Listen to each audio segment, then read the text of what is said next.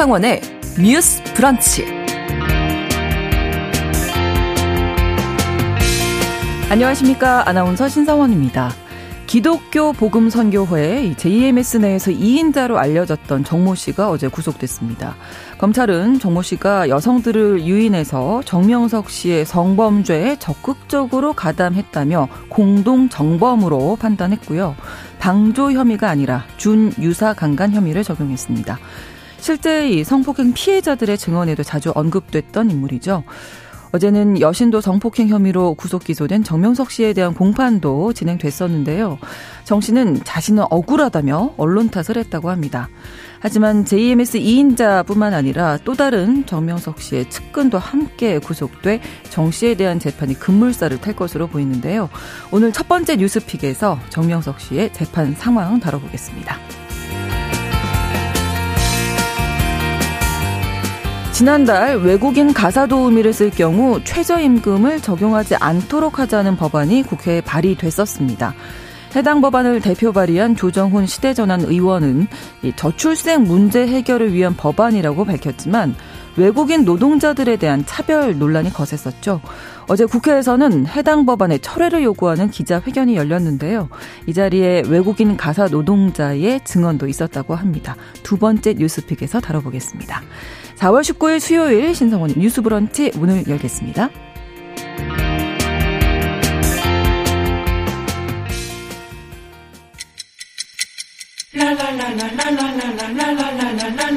듣고 공감하고 진단합니다. 우리 사회를 바라보는 새로운 시선. 신성원의 뉴스 브런치 뉴스 픽. 뉴스 브런치 청취자 여러분과 함께 소통하며 만들어 갑니다. 짧은 문자 50원, 긴 문자 100원이 드는 샵 9730, 우물정 9730번으로 의견 보내주실 수 있고요. 또 라디오와 콩 앱으로도 많은 의견 보내주시기 바랍니다. 수요일의 뉴스픽은 시사인 임재영 기자, 강전의 변호사, 두 분과 함께 하겠습니다. 어서 오세요. 예, 안녕하세요. 네, 안녕하세요. 네. 자, 첫 번째 뉴스픽이 JMS 관련된 내용인데 우선 JMS 2인자로 불리던 인물과 측근이 구속됐죠? 네. 네. 어저께 JMS의 2인자로 불렸던 정조은과 다른 관계자 한 명이 구속이 됐습니다. 네. 거기에 대해서 좀 설명을 드릴게요. 어, 최근에 그 한 OTT 업체에서 나왔던 나는 음. 신이다라는 다큐멘터리가 어, 오픈이 되면서 굉장한 센세이션을 음. 일으키고 있습니다. 그거는 네. 굉장히 놀라운데 정명석 총재에 대한 내용인데요. 이분 옛날부터 문제가 있었던 것이 어느 정도 언론에 보도가 되긴 했었는데 네. 이번에 나는 신이다에서는 굉장히 적나라하다고 볼 수 있을 정도의 특히 성적인 부분에서의 수위가 굉장히 높았습니다. 네. 근데 그 이후에 어, 이 다큐멘터리가 오픈된 이후에도 그때 피해자로 출연을 했었던 메이플이 또 한국에서 다른 언론사와도 인터뷰를 해서 음. 어저께 저녁에도 한 방송사의 다큐멘터리 프로그램에서 또 방송이 되고 이렇게 됐었는데요. 네. 그 피해자가 이야기했었던 부분에 있어서 정명석이 어떤 성적인 어, 폭행을 하고 있을 때 그때 옆에서 도운 음. 것으로 지목이 되었던 사람들이 있습니다. 그, 어, 그렇게 이제 좀 조직적인 문제가 있었던 음. 것인데, 여섯 명이 사실은 그저께 같이 영장실질 심사를 받았어요. JMS 네. 내부자들이. 근데 그 중에서 2인자로 불리는 정조은과 그리고 또 핵심 관계자로 보이는 한 명은 구속이 되었고 나머지 음. 네 명은 지금은 JMS에서 탈퇴를 했고 또 그 네 명은 음 이제 사실관계를 어느 정도 시인을 하고 있는 것으로 음. 보입니다. 그래서 그들은 구속이 되지 않았습니다. 정조은에 대해서 조금 더 말씀을 드리면 아까 말씀드린 것처럼 정명석 총재의 성폭행 혐의에 네. 어, 그냥 보통 가담이 아니라 적극 가담한 혐의인데요. 네. 이거는 보통은 이제 남성이 여성에 대해서 어떤 성폭행을 할 때 여성이 뭐 이제 가까운 곳으로 이렇게 유인을 한다든지 이 정도 약간의 도움을 주는 것은 우리가 법적으로 방조라고 표현을 합니다. 네. 하지만 성폭행을 같이 하는 것과 마찬가지로 공동으로 처음부터 끝까지 같이 했다고 볼 수 있는 거의 공동 정범의 음. 수준이라고 검찰에서는 봤기 때문에 네. 이 정조은이 여성임에도 불구하고 이 준유사 강간에 있어서 어 그냥 정범으로서 네. 네 그렇게 영장 청구가 됐었던 것인데요. 음. 지금 그 정존 같은 경우에는 모두 부인을 하고 있습니다. 아, 그래요? 예, 모두 부인을 음. 하고 있고 또 어저께 어, 그 방송에 나온 걸 보니까 검찰에서 조사를 받고 나올 때 마스크도 쓰지 않고 언론을 어. 대하는 모습이 있더라고요. 굉장히 당당한 모습으로 부인을 하고 있는 것으로 보이는데요. 근데 사실 영장실질심사에서는 부인을 하는 경우에 구속되는 경우가 더 높기는 합니다. 그 아. 비율이. 아. 네. 아까 말씀드린 나머지 네명은 아마 탈퇴한 것도 있지만 완전 히 핵심 인물도 네. 아니었고, 네. 그리고 사실관계를 인정을 하고 있으니까 음. 한국은 사실은 불구속한 불구속 상태로 수사를 하는 게 원칙이긴 하거든요. 네, 근데 네. 이거는 네. 너무 중대한 범죄고 이 정조원 같은 경우에는 증거인멸의 우려도 있다. 이렇게 법원에서 음. 봤기 때문에 결국 이 사람은 구속영장이 어, 인용이 된 거죠. 네. 최유리님께서 정명석을 이분이라고 칭하지도 않았으면 좋겠습니다. 네. 말씀하셨고 김영희님 총재라고 칭하지도 않고 성범죄자라는 표현이 맞다고 음. 봅니다. 많이 화가 나셨어요 지금 네. 청취자 여러분들께서. 근데 이 구속된 인물 두 명인데 이 중에서 이제 뭐 정조은 씨라고 이름이 나왔잖아요. 네. JMS 2인자로 불리는 이 인물 뭐 목사라고 돼 있던데요. 네, 본인도 목사이고요. 지금 네. 정조은 씨그 혐의에 대해서 말씀해 주셨는데 네. 약간 알려면은 정명석 씨의 범죄 이력 자체를 조금 요약해 볼 필요가 있을 네것 같아요. 그동안 이제 성폭행을 당했다고 정명석 씨에게 그 주장하는 여성들이 1980년대부터 아. 시작해서 꾸준했습니다. 네. 그런데 실제 재판에서 형을 선고받은 건 2009년이 처음이었거든요. 음. 그러니까 1999년에 그 언론 보도로 내용이 많이 알려졌고요. 네. 그 성폭행 혐의로 수사기관에 내사를 받던 중에 정명석 씨가 해외로 도주를 했고 홍콩, 중국 같은 여러 나라를 돌아다니면서 도피 행각을 벌였습니다. 네. 그리고 인터폴 수배 대상에 올랐는데요. 이게 홍콩에서 중국으로 도피했을 때 2007년 5월 중국 공안에게 체포가 됐고요. 이듬해 2월에 한국으로 강제 소환, 송환이 됐습니다. 그래서 강간치상 등의 혐의로 징역 10년형을 선고받은 건데요. 네. 이 시기에 이제 정명석 씨가 사라졌기 때문에 이제 앞으로 어떻게 해야 되냐 이럴 때 네.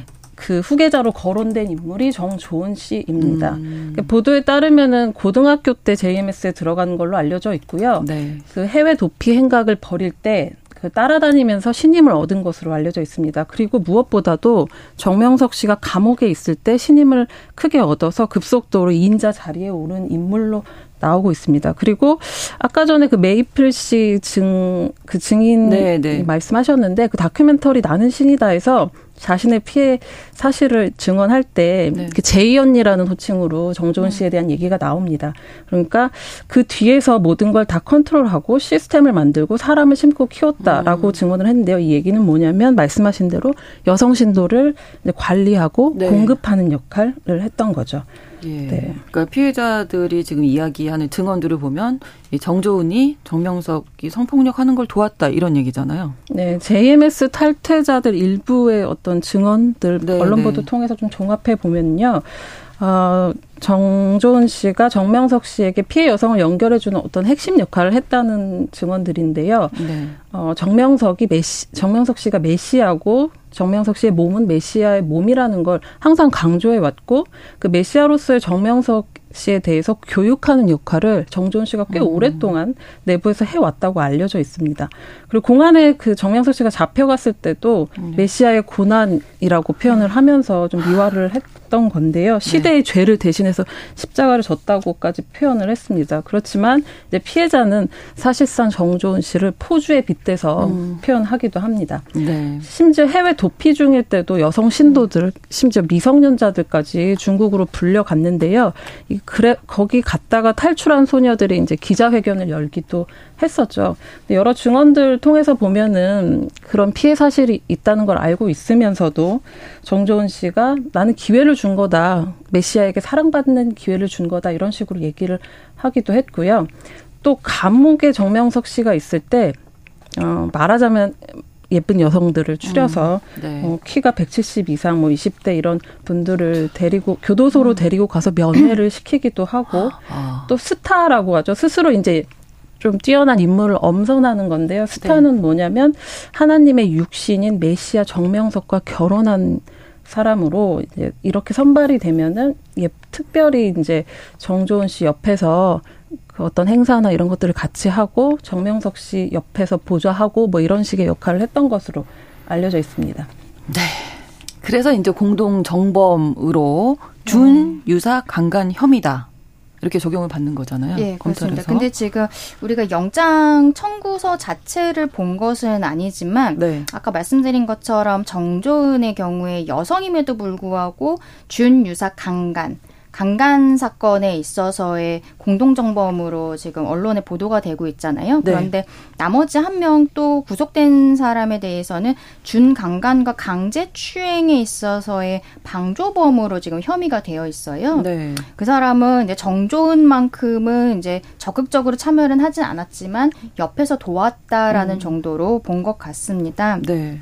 근데 이거를 보면은 어, 지금 메이플이나 다른 피해자들도 봤을 때 일회성으로 피해를 당한 것이 아니거든요. 그렇죠. 네. 어느 날은 강간을 당하고 어느 날은 강제추행을 당하고 이게 한 건 한 건별로 다그 죄가 따로따로 성립을 하는 것이어가지고 아. 네 아마 제 생각에는 지금 언론에는 공동정범이 제일 크니까요. 그 네. 정조은에 대해서 준유사강간이라는 얘기만 나오는데 아마도 준강간이나 강제추행의 방조범 혐의도 같이 받고 있지 않을까라는 아. 생각은 좀 듭니다. 네. 아, 그 한 건 한 건이 다 별개로 줄. 네, 지금 피해자도 아. 다르니까요. 아, 그렇군요. 네. 네. 네. 아무튼 지금 이 정조은 씨가 지금 예배 시간을 통해서 나는 여자들이 선생님 옆에 선생님 옆에 못 오도록 네. 막았다면서 기사에 이렇게 나와 있으니까요. 부인을 네. 하고 있는 상황이잖아요. 그렇죠. 계속 이렇게 부인을 하다 보면 혐의를 어떻게 밝힐 수 있나요? 그러니까 수사기관이 있는 건데요. 그렇죠. 경찰이랑 네. 검찰에서 여기에 대해서 어 정조은과 다른 한 명도 구속을 했다는 것은 이 사람들에 대한 어떤 자백이라든지 이런 거를 받을 받을 것들도 있겠지만 어 우리 뭐 언론에서 많이 보시겠지만 휴대폰을 뭐 압수해서 그 네. 포렌식을 해서 네, 네, 네, 뭐 어디다가 연락을 했는지 어떤 문자 메시지 뭐 말하자면은 정조은이 다른 사람한테 어느 여성을 뭐 특정을 해서 어디로 뭐 데리고 오라고 한다든지 뭐 피해 여성들과 나눈 뭐 음. 문자 메시지 같은 네네. 게 있지 않겠습니까? 그런 것들이 다 증거로서 능력이 있습니다. 그리고 네. 어, JS 내에는 아마 CCTV 같은 것은 뭐 있다고 해도 이미 다 폐기하지 않았을까 그렇겠죠. 싶기는 한데 네. 예, 지금 계속적으로 피해자 다른 피해자들도 거기에 대한 진술들을 하고 있, 기 때문에요. 음, 여기에 대해서는 어, 수사를 해서 증거를 보강을 해야 되는 상황입니다. 음. 그리고 만약에 네.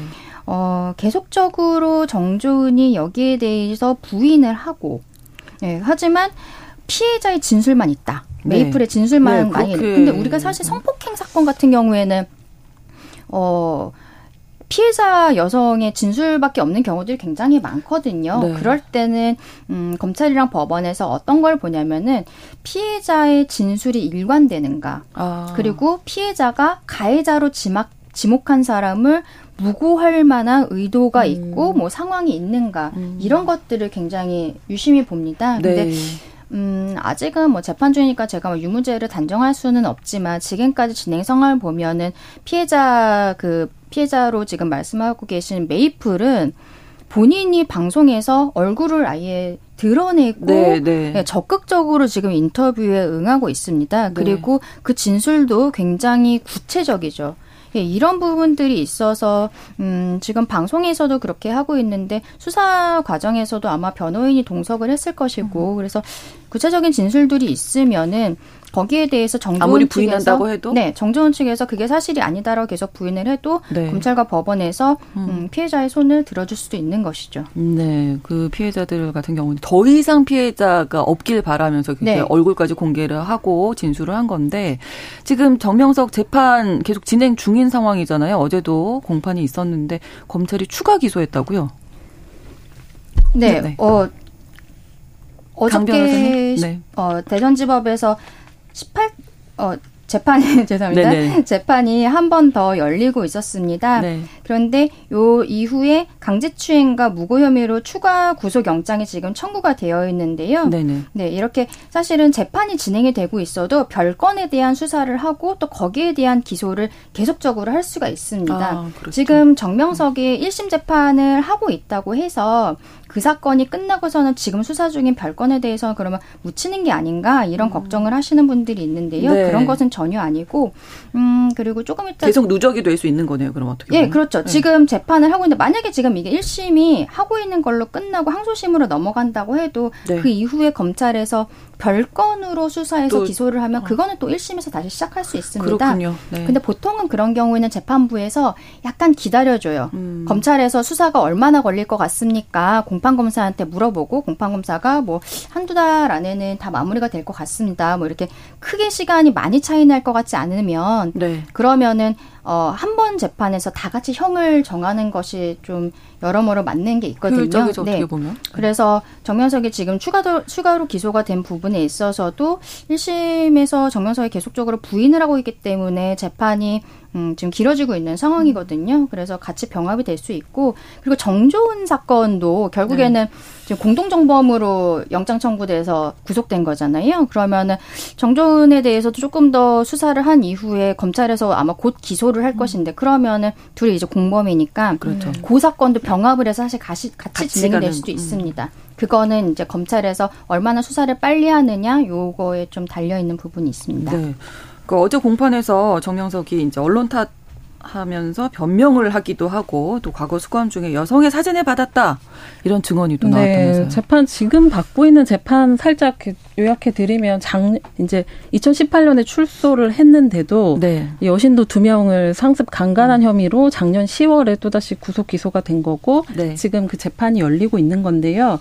아까 말씀하신 것처럼 이렇게 추가적으로 기소된 거는 음. 그 2018년부터 2020 아, 아닙니다. 죄송합니다. 2018년에 그 네. 금산 월명동이 이제 이 종교의 근거지인데 네, 네. 여기서 골프 카트를 타고 이동하는 과정에서 한국인 여신도의 특정 신체 부위를 만진 혐의로 추가 기소됐다는 거를 조금 구체적으로 말씀드리고요. 네. 어제 재판에서는 이제 정명석 씨가 준간강 또 준유사강간, 준강제추행, 강제추행 등의 혐의를 받고 있는데 어, 공판에서 이렇게 얘기했습니다. 본인은 점점 어눌해지고 기억력도 없는 상황이라면서 잘 안 들린다는 그런 액션을 좀 취했었어요. 그리고 여러 가지 언론을 타면서 그런데 한 것을 그대로만 해줬으면 좋겠다. 라고 호소를 했습니다. 이게 사실은 언론이 좀 뭔가 확대하고 왜곡한 거 아니냐라는 의심을 음. 얘기한 거겠죠. 근데 최근에 그 넷플릭스 다큐멘터리 나는 신이다를 만든 조성현 PD가 방송에 출연해서 이런 얘기를 했습니다. 뭔가 가장 구역질 나는 증언이 있다 음. 이런 건데요. 네. 신도 중에서 이제 모녀 신도가 있는데 감옥으로 정명석 씨가 있는 감옥으로 사진을 보냈고 좀 달라붙는 옷을 입고 찍은 사진이었는데요. 네.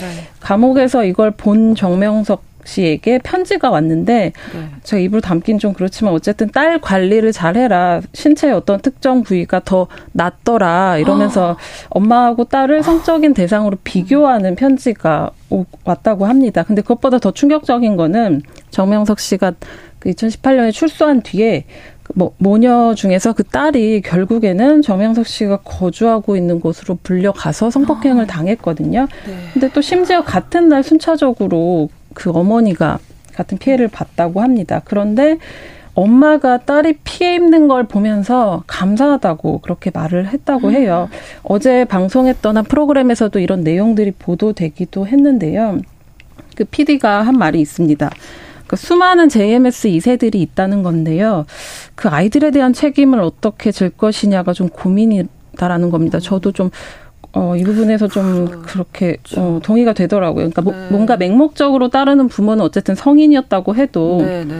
아 근데 아이들은 이제 책임이 없잖아요. 근데 무조건 따라서 신도가 됐고 음. 메시아로 알고 굉장히 길들여졌는데 뭔가 이런 방송 보도 통해서 각성하게 되는 순간에 음. 어떤 삶을 구성해왔던 한 세계가 무너지는 것과 그렇죠. 부모와의 관계가 또 재정립해야 된다는 과제가 남아서 좀 음. 우려가 됩니다. 여기에 대해서 제가 준강간, 준강제추행 이거 계속 법 네, 그 네, 법명 네. 말씀을 드리는데 요거를 잠깐 말씀을 드릴게요. 네. 그 우리 청취자분들께서 강간이랑 강제추행은 알겠는데 네. 준강간, 준? 이 음. 앞에 붙은 거는 네. 무슨 뜻일까라고 생각하시는 분들이 좀 계실 것 같아요. 네, 이거는 어떤 거냐면은 일반적인 우리 강간이나 강제추행 같은 경우에는 제정신인 상태에서 상대방을 이렇게 힘으로 눌러서 강제적으로 뭐 아. 몸을 만지고 또 이렇게 하는 것들인데요. 네네네. 네, 네. 준이라는 게 드, 들어가는 거는 사람의 심신 상실 또는 항거 불능의 상태를 이용해서 아. 간음 또는 추행을 한 것입니다.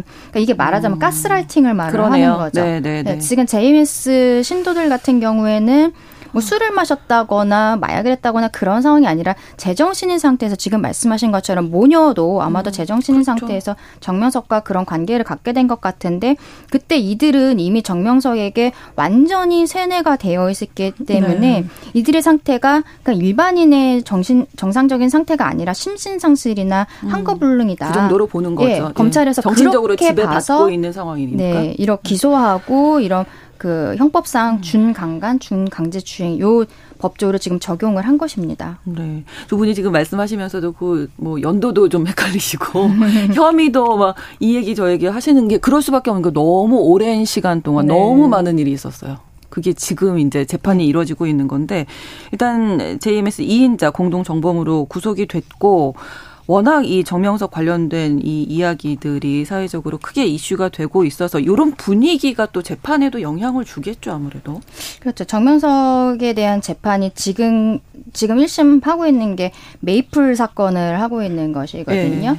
근데 이게 재판 과정에서 다큐멘터리가 오픈이 되고 지금 한국에서도 공중파에서 이 방송들이 계속적으로 나오고 언론에도 많이 나오고 있기 때문에 이런 경우에는 검찰에서 대검찰청에서 음 중요 사건이라고 이렇게 네. 따로 플래그를 붙여 갖고는 처리를 합니다. 이게 네. 언론에 크게 보도되는 사건들은 검찰에서도 많이 신경을 쓰거든요. 그래서 음. 이거는 아마도 어, 좀 일반적인 사건들보다 더 철저한 수사가 있을 것으로 보이고요. 지금 최근에 다시 또 기소가 된 거는 아까 우리 임지영 기자님 말씀 주셨지만 2018년에 골프카트에서 네. 그 여성을 만진 강제 추행을 한 혐의인데요. 이것도 검찰에서 워낙 이게 큰 이슈여서 제 생각에는 좀 수사가 빨리 이루어져서 재판을 같이 진행이 되지 않을까. 음. 정조은 같은 경우에도 아까 말씀드렸잖아요. 지금 메이플이나 이런 사건들에 대해 공동 정범으로 지금 보는 것으로 영장이 청구가 돼서 인용이 되었기 때문에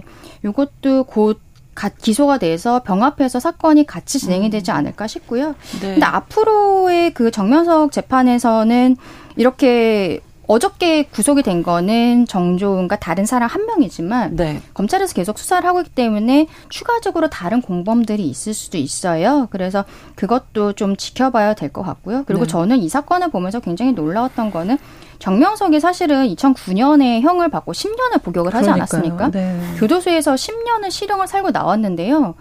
근데 이 교단이 무너지지 않았어요. 네. 그거를 정조은이 지금까지 이거를 음. 굳건하게 가지고 온 거거든요. 네. 근데 정조은이 이거 이 정명석도 없는 제이미스 자체가 정명석 이름 아닙니까? 정명석도 그렇죠. 없는 제이미스를 여기까지 끌고 왔었던 거는 제가 보기에는 어떤 든든한 금전적 지원이 있을 수밖에 없어요. 음. 그러니까 보통 이런 이단 종교들이 음 사업 들을 하는 것들이 네. 좀 있습니다. 네, 네, 네. 네. 거기에 대해서는 지금 언론에서 크게 보도가 되지 않고 있는데 이러한 사이비 종교들을 처단을 하려면은 우리가 지금 눈으로 본 것처럼 정명석이 교주가 10년 동안 들어가 있다고 해서 이게 끝나는 게 아닌 거죠. 그렇죠. 여기에 돈줄을 끊어야 되는데 검찰에서 앞으로 좀 그쪽을 집중을 해서 음. 수사를 하고 그게 재판으로 이루어져야 되지 않나 저는 좀 음. 그렇게 생각을 합니다. 음. 정명석 씨가 초기에 이제 그 JMS가 만들어졌을 때는 신도들한테 뭐 정수기 판매 등 뭐 이런 네, 것들을 네. 좀 했다고 네. 알려지긴 했는데요. 언론 보도 같은 걸 보면 일단 헌금 정도로 유지된 것처럼 이렇게 나오긴 하는데 말씀 말씀하신 것처럼 그 부분이 조금 수사돼야 될 것 같기도 하고 또 사실은 한참 전에 멈췄어야 되는 일이잖아요. 그렇습니다. 10년 동안에 이제 명맥이 끊길 일인데 네. 이제 밖에서 비호했던 어떤 공범들에 대한 어떤 사법적 처리가 이루어졌으면 좋겠습니다. 네. 잠시 후에 또 이야기 이어가겠습니다. 11시 30분부터 일부 지역에서는 해당 지역 방송 보내드리겠습니다.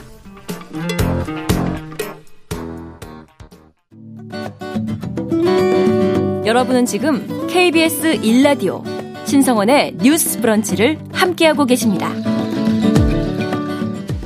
저희가 앞서서 첫 번째 뉴스픽으로 JMS 관련 이야기 나누고 있었는데요. 청취자 여러분들이 의견을 많이 주셨습니다. 유성환님, 그 사람들 신도도 목사도 아니고 그냥 성폭력 가해자들입니다. 2257번으로 정말 악마네요. 2019번으로 나체로 석고상까지 떴다고 하는 게 정말 엽기적입니다. 성착취이고 이런 일이 오랫동안 있었다는 게 믿기지 않습니다. 김문구이님, 교도소에 넣어서 평생 나오지 못하게 하세요. 음. 홍순열님, 삶에 희망을 주는 종교를 이용한다는 것 엄벌에 처해야 합니다. 최종옥님, 이런 범죄자들이 아직도 긴 세월을 우리 사회에서 분리되거나 철퇴되지 못하는 이유가 정말 화가 납니다. 예. 다 네. 같은 마음 아니실까요? 네, 정명석은 이미 사실 나이가 적지 않습니다. 그러니까요. 70대이기 때문에 네. 이번에 이 사건으로 실형을 받고서는 들어가면 지난번에도 10년을 있었는데 음. 이번에도 뭐 그 이상 있지 않을까라는 생각이 들고 그래서 제가 아까 말씀드린 것처럼 정명석이 없어도 이 JS가 계속 갈 수 있는 그, 그 자금줄에 대한 어, 정확한 수사가 있어야 될 것 같고요. 네. 어저께 방송도 보면 2인자로 그 얘기되는 음. 정조은이 굉장히 사치를 한 것으로 나옵니다. 자기 여동생의 이름으로 부동산을 구입하고 또 어. 그거는 정명석에 자기가 시킨 적은 없다 이런 발언도 있어요. 내부에서도 발언이 엇갈리고 있는데요. 이 부분에 대해서 정확히 음. 좀 판단이 돼야 되지 않나. 그리고 또 조금 우려되는 거는 지금 나는 신이다와 뭐 최근에 언론 보도를 보면은 어, 이게 성적인 부분이 너무 엽기적이었고 크게 언론 보도가 네. 되고 있긴 하, 합니다만 그게 어떻게 보면 약간 선정적인 게 음. 과도한 네, 네. 기사들이 좀 있습니다. 네. 그래서 어, 이제는 좀 언론이 우리가 제니스의 상황을 좀 어느 정도 파악을 했으니까 피해자들에 대한 그런 성적인 피해 음. 부분보다는 네. 이것을 어떻게 어, 우리 사회에서 도려낼 것인지에 대해서 조금 더 얘기를 나눴으면 좋겠다. 음. 지금 왜냐하면 피해자들이 또 2차 가해를 받고 있는 문제들도 있거든요. 얼굴이 네. 다 드러나고 있기 네, 때문에. 네. 그게 좀 딜레마인 것 같아요. 음. 너무 선정적인 게 좀 문제라는 얘기가 초반에 나오기도 했었는데 네. 사실 그 부분 때문에 공분을 또 일으키는 그런 예, 측면이 있잖아요. 예, 예. 근데 이제 여기서 그치는 것이 아니라 사실 반 JMS 단체 엑소더스라고 있는데 거기 회장 음. 김도영 교수가 좀 유명하잖아요. 네, 네. 어, 그런 얘기 했거든요. 이게 10년 넘게 계속해서 어쨌든 감옥에 있는데도 유지될 수 있었고 전체 음. 만들어진 이 종교가 만들어진 때로 보면은 굉장히 오랫동안 살아남았잖아요. 그렇죠. 그러니까 이게 사이비 종교의 사람 속이는 노하우를 쉽게 보면 안 된다고 계속해서 음. 강조를 하거든요. 그러니까 네. 우리가 우리하고는 좀 다른 일이고 다른 결의 음. 사람들의 이야기라고 얘기하기 어려운 측면들이 있어서 네, 이제 네. 이 선정성 이후에 어떤 어 처벌이나 뭐 진행 정도나 뭐 이런 것들을 좀 지켜봐야 될 것 같습니다. 네. 유튜브로 권호성님께서도 정명석만 구속시켜서 지금 끝날 일이 아니다. 네. 이렇게 또 지적을 해주셔서 앞으로 또 재판 상황, 어, 수사 상황 지켜보도록 하겠습니다. 두 번째 뉴스픽으로 넘어갈 텐데요. 이주 가사 근로자에 대한 이야기입니다. 어제 국회에서 외국인 가사 노동자들과 관련해서 기자회견이 있었는데요. 이 내용 임 기자님. 네, 지난달에 한 차례 논란이 좀 있었죠. 조정훈 시대전환 의원 등이 이제 가사 근로자법 개정안을 발의했습니다.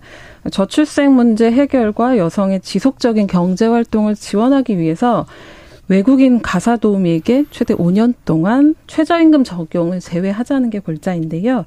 그러니까 월급 100만 원 수준의 임금을 받는 외국인 가사 도우미를 도입하자는 내용입니다. 여러 반발이 좀 있었는데 어제 네. 강은미 정의당 의원과 이주여성 노동자 처우개선 대책위원회 여기 안에는 이주여성 단체나 뭐 국제 가사노동 관련 연맹들이 들어 있는데 시민사회 단체들이 국회에서 기자회견을 열고 이 개정안의 철회를 촉구했습니다. 네. 그 가사 근로자법 이 네. 생긴 배경이 있을 텐데 뭐 그렇죠. 핵심 내용 배경 같이 좀 짚어주실까요? 가사 근로자 같은 경우에는 실제로 음, 집에서 집안에 들어와서 일을 하지만 어떤 노동 관련법에 있어서 적용을 거의 받기가 어려운 게 현실이었잖아요. 네. 그래서 그분들의 처우를 좀 개선을 해야 된다 이러한 이야기가 한 10년 동안 있었습니다. 그래서 오랜 노력 끝 상태, 어, 고용 불안과 뭐 임금 체불, 부당한 음. 대응에 뭐 단, 단시간 근로 관련된 이런 열악 한 근로 조건에 처한 가사 노동자의 권익 보호 및 가사 서비스 활성화를 위해서 마련이 된 법안입니다. 네. 자, 조정원 의원이 내놨던 개정안 내용은 어떻게 되나요? 조정원 의원이 내놓은 개정안은 제일 어, 이슈가 되는 부분은 조금 아까 우리 임정 기자님 말씀해 음. 주셨지만 외국에서 가사 노동자를 데리고 와서 네. 한국에서 어 한국에서 지금 최저임금이 모든 근로자에게 다 적용이 되지 않습니까? 그렇죠. 근데 특례를 인정을 한다는 거예요. 음. 그래서 월 100만 원 수준으로 이렇게 하지만 이 법이 계속하겠다는 것은 아니고 3년에서 5년 정도를 예상을 한 법을 지금 법안을 발의를 한 것입니다. 네. 어, 조 의원의 얘기는 우리가 지금 저출생에 대한 이야기를 우리 방송에서도 여러 차례 하고 있는데요. 무엇이라도 해야 한다. 네. 이러한 생각에서 이게 싱가포르에서 이러한 어 제도를 운영을 한, 하고 있습니다. 그래서 네. 우리도 결과적으로는 여성들이 사회 참여를 더 높이기 위해서 네. 가장 걱정하는 거는 아이를 낳고 경력 단절이 되고 경력 단절이 된 다음에 본인이 아이를 낳기 전에 했었던 수준의 직업으로 돌아갈 수 없다는 게 지금 가장 큰 걱정인 음. 거잖아요. 여성들 네. 입장에서는. 네, 네. 그러니까 그게 끊기지 않도록 이 사람을 집에 쓰고 지금은 너무 한 2, 300만 원 이상이 들어가니까 일반적인 한국인 근로자의 임금 정도가 음. 돼버리는 거잖아요. 근데 그렇죠. 이거를 100만 원 정도로 줄이면은 여성이 밖에 나가서 일을 하고서 안, 집에다가 가사 노동자를 써도 약간 돈이 더 남게 되는 음, 거죠. 예, 그런 식으로 된다. 여성들의 경력 단절을 줄이기 위해서 그런 의미에서 법안을 발의를 했다라고 얘기, 이야기를 하고요. 근데 또 최근에 조정은 의원의 인터뷰 기사를 보면은 네. 꼭이 법이 통과돼야 한다기보다는 이러한 의제를 던지고 싶었다라는 음. 말을 또 하고 있습니다. 네. 어제 그 기자회견에서는 모인 분들이 어떤 이야기 나눴나요? 네, 강은미 의원 같은 경우는요. 저출생 문제 해결과 여성 경력 단절 등을 해결하기 위해서 특정 노동자의 최저임금 적용을 배제하는 것이 가사 노동자의 법 본 취지와 맞지 않는 명백한 차별이라고 주장을 했는데요. 네. 아까 말씀하신 것처럼 이 법 자체가 가사 근로자의 고용 안정과 근로 조건 향상을 도모하는 내용이잖아요. 네. 그거 그 취지하고는 맞지 않다는 거고요.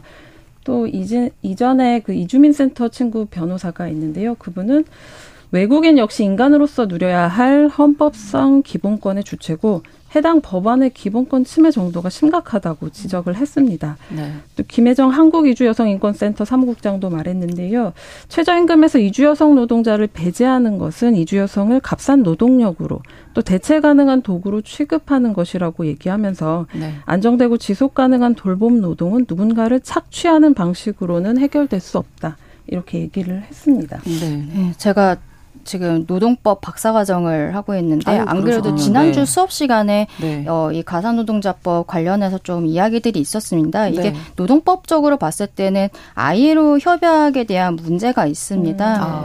예, 이게 지금 아이로에서 가사근로자 협약이라는 것이 있는데요. 이 네. 협약 제 11조에 가사근로자도 최저임금을 받아야 한다 이렇게 예. 규정을 하고 있고 또 8조에는 외국인도 동등 처우를 보장하도록 이렇게 하고 있습니다. 근데 어, 대한민국이 이 관련 아예로 협약에 대해서 이 협약을 채택하는 거에는 찬성표를 던졌는데 아직 국내에 비준을 하진 않았습니다. 음. 그러면 어 이런 국제 협약 같은 경우에는 국내에서 비준을 해야 어 우리 국회에서 만든 법률과 같은 효력이 있는 어. 것이거든요. 네네. 네. 그래서 아직은 이 아예로 협약이 국내법적 효력이 있는 것은 아니지만 어, 그래도 한국의 지금 2023년의 인권 감수성이라는 것, 그리고 또 지금 이 협약 채택 자체는 우리가 찬성표를 던졌었는데, 이게 한국에서 이 가사노동자법 음. 개정안을 국회에서 통과시킨다면은 나중에 음. 다시 우리가 이 협약을 비준을 하면은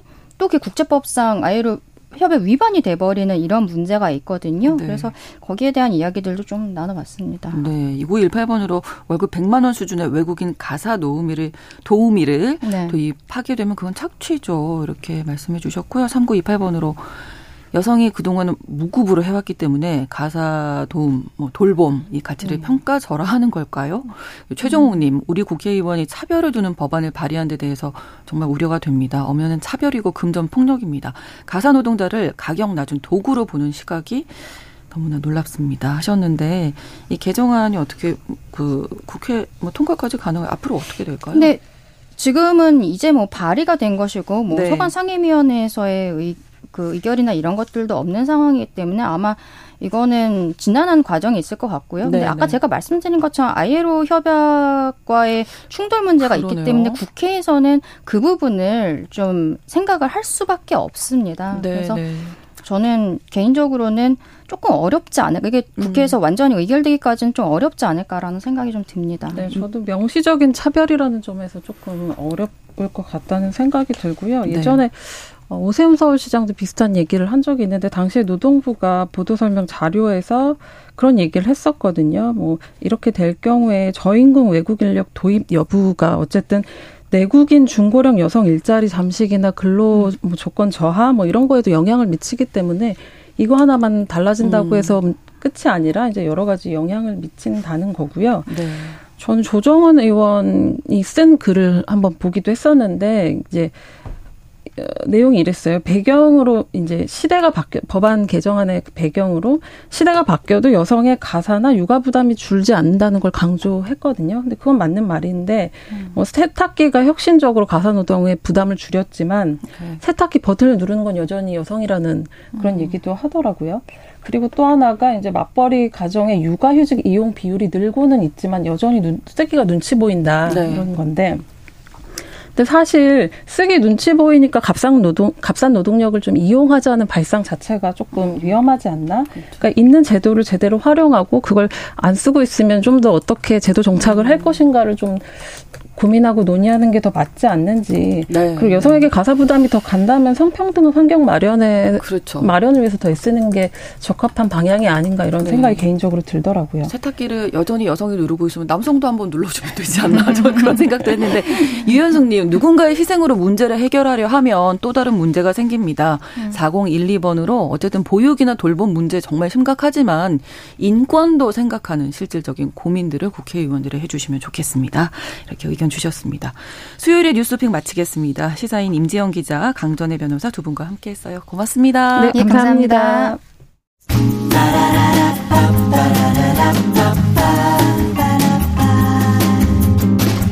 신성원의 뉴스 브런치는 여러분과 함께합니다.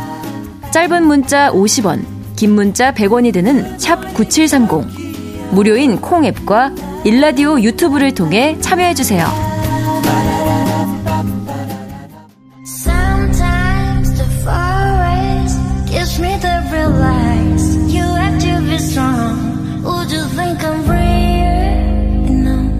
대중문화를 바라보는 색다른 시선 뉴스 브런치 문화로운 세계 문화로운 세계 영화 저널리스트 김현민 기자와 함께하겠습니다. 어서 오세요. 안녕하세요. 자 오늘은 또 어떤 영화 선택하셨을지 궁금합니다. 네, 오늘은 넷플릭스에서 제공되고 있는 성난 사람들이라는 드라마를 가지고 왔는데요. 네네. 이 원제가 그 소고기를 의미하는 비프거든요. 네. 요즘 제 주변에서는 비프 봤어?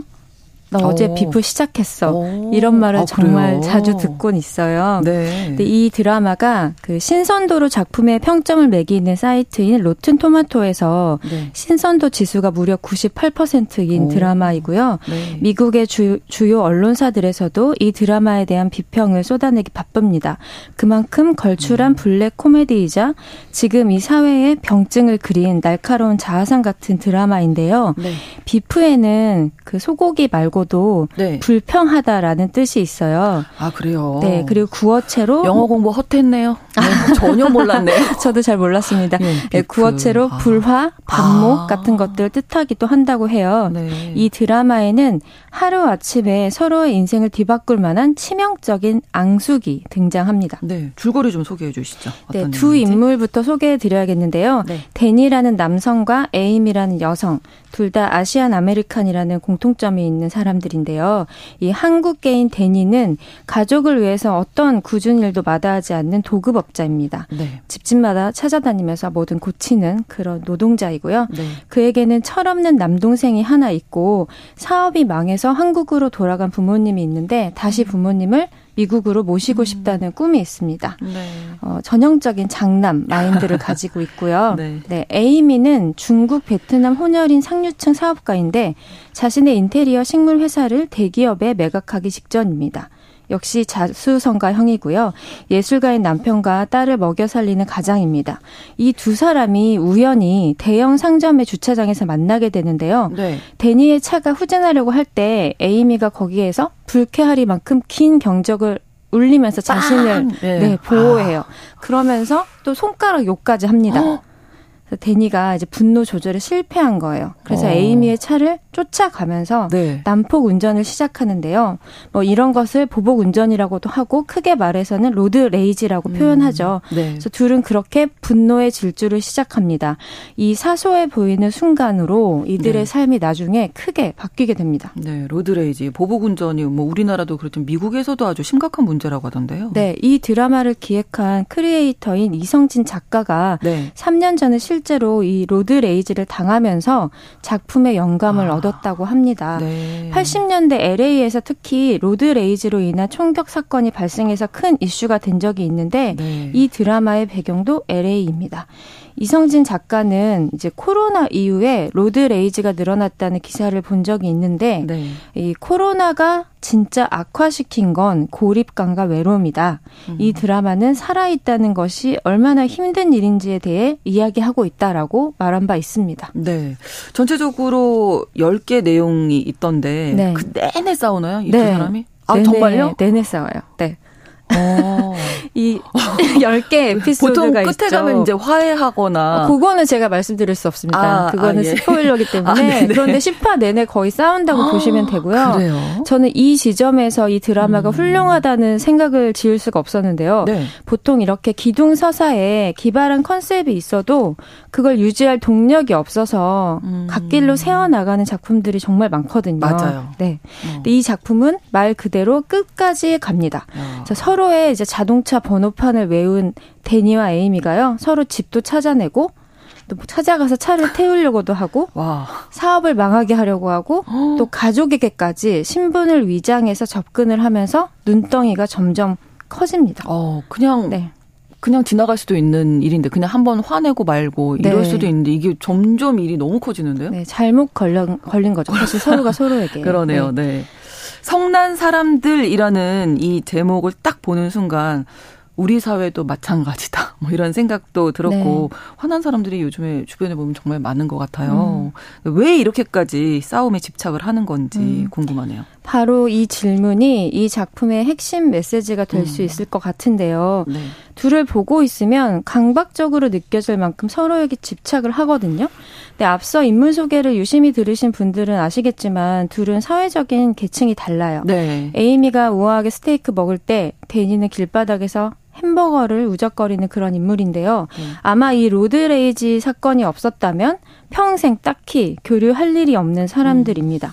그런데 닮은 점이 있습니다. 억눌릴 만큼 억눌려서 막다른 길에 다다른 사람들이라는 점입니다. 데니는 누구보다 열심히 사는데 삶의 기반이 부족해서 늘 불길한 예감에 시달리는데 또 어. 결국은 일을 망치게 되고요.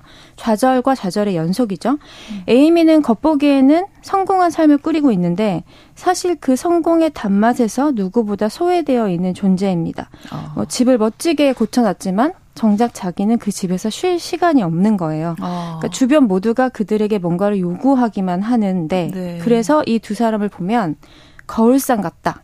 데칼코만이다 라는 아, 생각이 들거든요. 네, 계층은 다르지만. 네, 그래서 네. 보통 사람들이 음. 자기가 가진 모습, 보기 싫은 모습을 볼때 네. 그런 사람을 미워하잖아요. 그렇죠. 힘들죠. 네, 이 사람들은 음. 자기가 가지고 있는 불만, 분노, 죄의식, 자기 혐오 같은 온갖 부정적인 감정을 서로에게 배설해 버리는 겁니다. 아. 그래서 아이러니하게도 이 두 사람의 진짜 밑바닥, 날것의 얼굴을 알고 있는 사람은 또두 음. 사람이에요.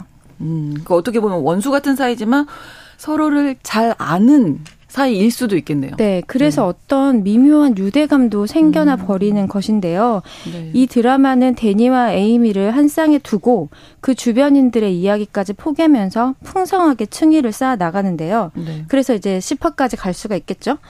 에이미의 그렇죠. 남편, 뭐 데니의 동생, 정작 가장 가까운 가족에게는 자신의 속 얘기를 꺼내질 못하고요. 네. 오히려 신분을 위장해서 자기들에게 접근한 적이라면 적인 데니와 에이미에게 오히려 진실한 마음을 나누게 되는 음. 그런 부조리한 상황이 발생하는데요.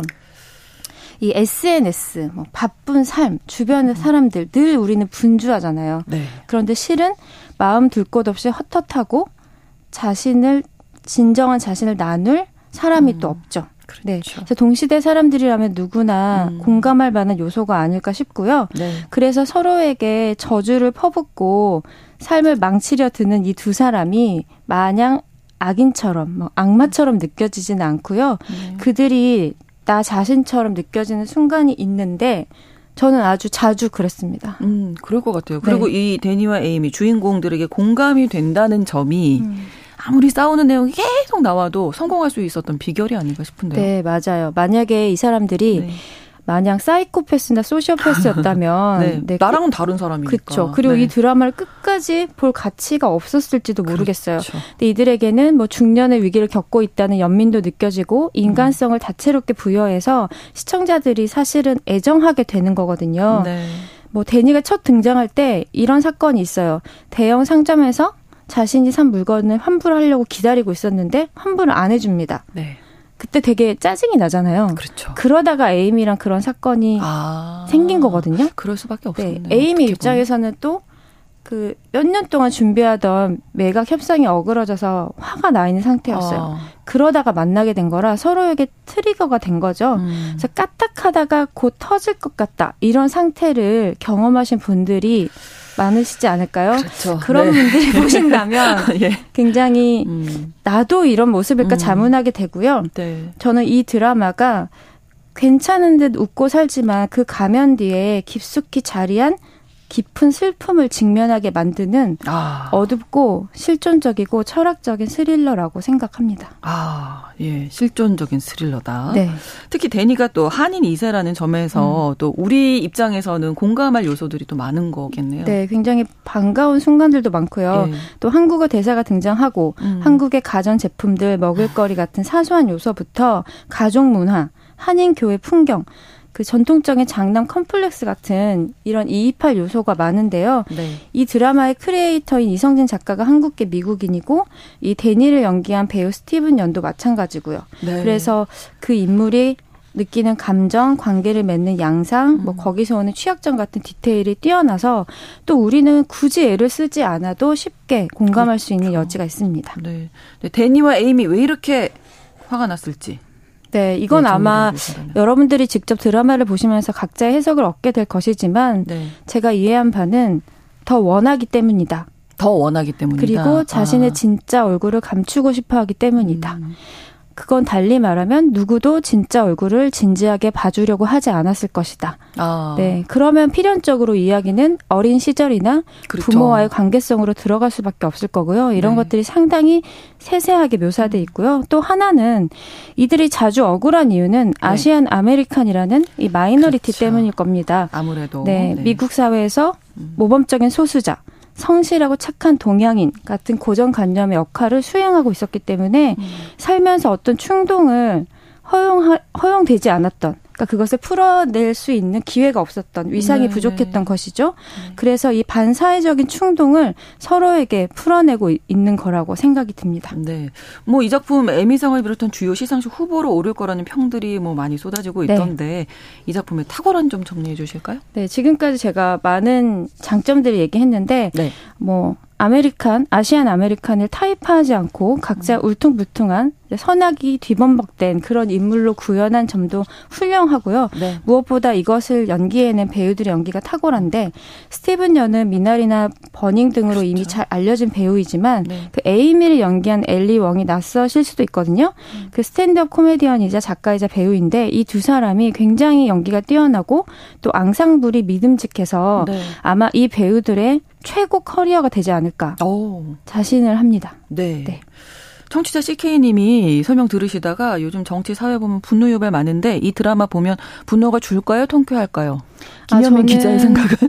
저는요 네. 거의 9화 내내 통쾌하다기보다는 통쾌? 아, 불길한 느낌과 아. 내 자신도 망가져버린 것은 아닐까 하는 아. 그런 자문에 시달리게 되었는데요. 네. 그 마지막을 보시면 그 인물들을 사지에 내몰다가도요. 네. 어떤 지푸라기 한 줌 정도 음. 주는 느낌이 있거든요. 제가 아, 더 얘기하지 않겠습니다. 네. 여기까지. 네. 예, 각자의 몫으로는 통쾌하지만은 않다. 이렇게 예, 네. 정리를 하겠습니다. 음. 문화로운 세계 영화 저널리스트 김현민 기자와 함께했습니다. 고맙습니다. 감사합니다. 시아의 샹들리에 오늘 끝곡으로 준비했습니다. 신성원의 뉴스브런치 수요일 순서 마치고요. 저는 내일 오전에 다시 뵙겠습니다. 고맙습니다.